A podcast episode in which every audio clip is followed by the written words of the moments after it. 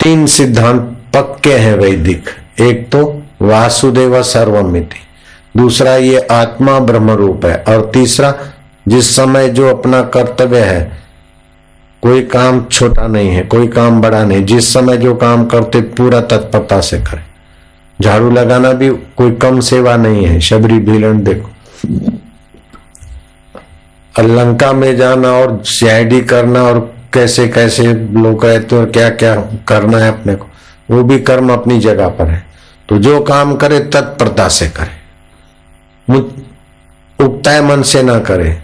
तो मेरे को तो साधना करनी है। अब साधना करनी तो बुगले, साधना करनी। तो ये जो सेवा है, स्वार्थ रहित जो कर्म है, ये क्या असाधन है क्या? वो एकांत में योगी को आनंद आता है, निष्काम भाव से भगवान और समाज के बीच जोड़ने के काम में लगो तो वही आनंद कर्म योग में भी आता है।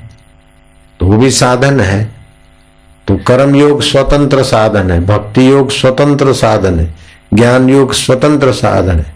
तो योग माना अपने स्वरूप में स्थिति होना चाहिए, वियोग नहीं होना चाहिए। तो कबीर जी ने कहा, निरंजन बन में साधु अकेला खेलता है। अंजन माना इंद्रिया इंद्रिया देखती है तो एक बहिर इंद्रिया होती है, एक अंतर इंद्रिया होती है। आँख, नाक, कान, जीव, ये ज्ञान इंद्रिया है। हाथ, पैर, और जीव बोलती तो कर्म इंद्रिया है। तो ये इनको करण बोलते हैं, जिससे संसार की चीज़ें समझ में आए, पकड़ में आए। तो ये बही करण है, कर्म इंद्री ज्ञान इंद्री मन, बुद्धि, चित्त, अहंकार, ये अंतकरण है। भूख प्यास अंतकरण से पता चलती है। नहीं, भूख प्यास की अंतकरण से पता चलती है। बीमारी बीमारी की भी आँखों से पता नहीं चलता, अंदर से पता चलता है। तो इसे अंतकरण से और भी कई पते चलते हैं। तो बहिर्करण, अंतकरण, जिसकी सत्ता से देखते और बदलते और सूचना देते उन सब का जो आधारभूत है, वो मैं चैतन्य आत्मा इस प्रकार के ज्ञान में जो टिकता है, ऐसे पुरुष को सदा समाधि संत की। आठों पहर आनंद। अकल मता कोई उपजा, गिने इंद्र को रंक इंद्र तो नाच गान हो, गंधर्व गाए, तब सुख मिले, लेकिन वो अपने सदा सुख स्वभाव में रहता है। योगी की समाधि लगे, तब सुख मिले। धर्मात्मा का धर्म संपन्न हो, तब सुख मिले। भोगी का भोग संपन्न हो, फिर चाहे सत्यानाश हो, तब मज़ा आए। लेकिन बाद में तो भोगी की हालत बुरी हो जाती। लेकिन आत्मवेता की कभी हालत बुरी नहीं होती। अपने आत्मानंद में मस्त है, करे वेदांती खेल। मोह कभी ना ठग सके, इच्छा नहीं लवलेश। पूर्ण गुरु कृपा मिली, पूर्ण गुरु का ज्ञान। ज्ञान के बिना उद्वेग, आवेश और परिस्थितियों के प्रभाव से सुरक्षा नहीं होती। यस्य ज्ञानमयम तप, जिसका ज्ञान संयुक्त तप है, वो बाजी मार लेता है। योग अपनी जगह पर उचित है अच्छा है, लेकिन योग का उद्देश्य अगर आत्मज्ञान नहीं है तो योग भी वियोग हो जाएगा। धर्म अपनी जगह पर करना चाहिए, सीधा ज्ञान पचता नहीं। ज्ञान की तो बातें करें, बीड़ी छूटे नहीं, दूसरे का आकर्षण छूटे नहीं तो ज्ञान टिकेगा नहीं। इसलिए धर्म, उपासना, संयम, ब्रह्मचर्य, दान, पुण्य, ये सब सहायक साधन है।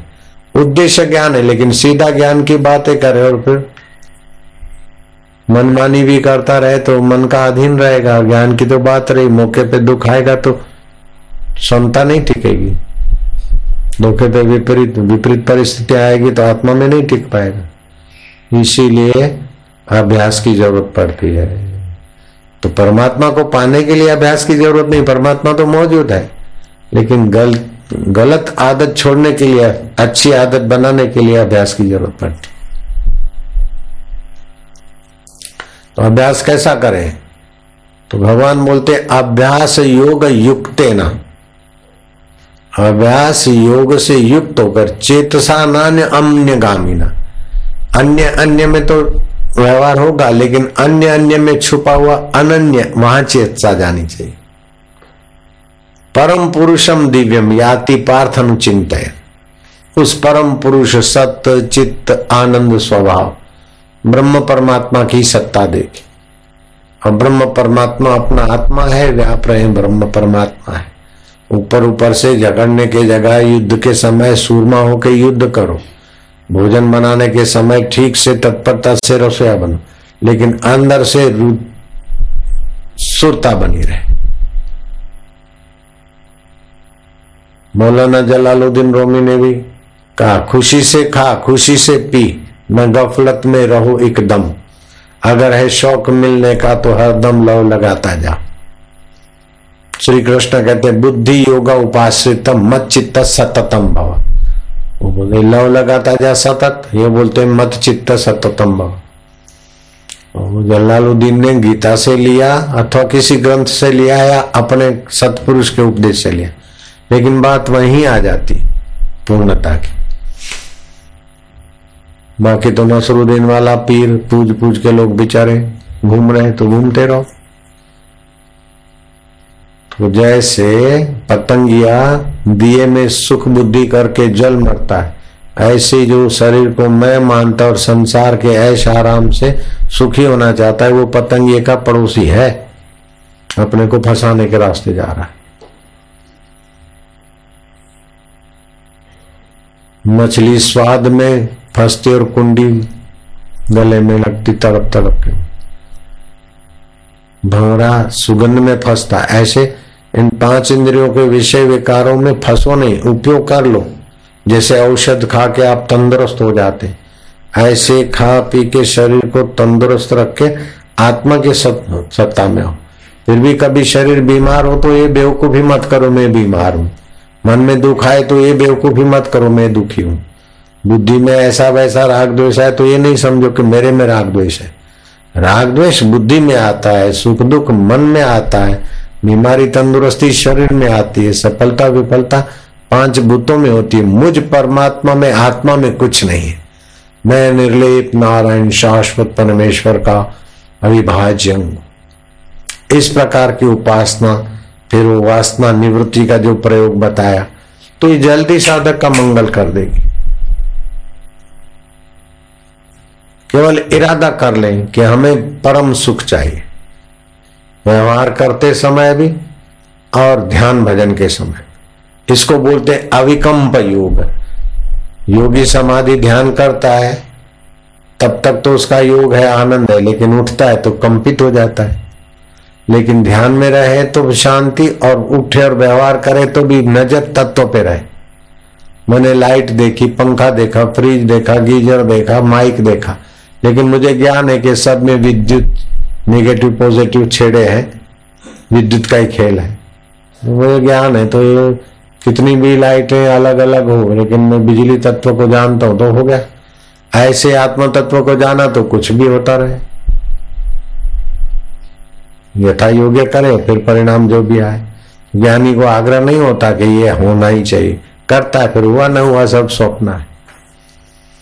जैसे स्वप्न में सफलता मिली तो क्या, विफलता मिली तो क्या, यश हुआ तो क्या आप यश हुआ तो क्या? स्वप्न का हाथी उसमें बैठा राजा अब उसके ऊपर मुकुट सोने का हो चाहे चांदी का हो अथवा चिड़िया बैठ गई। फ़र्क क्या पड़ता? आँख खुली तो सब गायब। ऐसे ही है ये। जैसा स्वप्न रहन का, ऐसा ही संसार। क्या करिए, क्या जोड़िए, थोड़े जीवन काज। छोड़ी छोड़ी सब जात है, देह, गेह, धन, राज।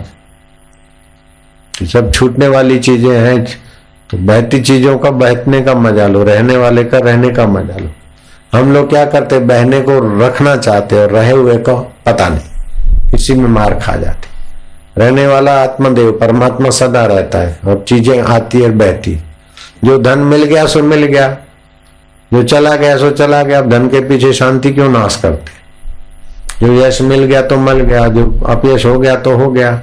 मेरा इसने अपयश कर दिया, ये बहुत खराब है। अंदर गांठ बाँध के अपने चित्त को संकुचित क्यों करना? किसी का नाम तो दुनिया है, होता रहता है। तो अपने साधक दीक्षा के बाद, सत्संग के बाद जितने विशाल हृदय हो जाते हो जितने सम रहते, उतने दूसरे लोग बेचारे नहीं रह पाते। ध्यान भजन तो दूसरे भी करते हैं। लेकिन ऐसा नहीं हुआ, मेरी माला नहीं हुई, मेरा ऐसा नहीं हुआ, मेरा बच्चा नहीं कहना मानता, मेरा बाप अरे नहीं माने तो नहीं माने। कृष्ण के बच्चे भी नहीं मानते, कहना तो भी कृष्ण तो बंसी बजा के आनंद में रहते थे। अपना मन भी अपना बच्चा है, नहीं कहना मानता है तो क्या करते? माना तब, माना नहीं माना तो चल भैया। तो ज्ञानी को कहीं आग्रह नहीं होता, कोई दुराग्रह नहीं होता।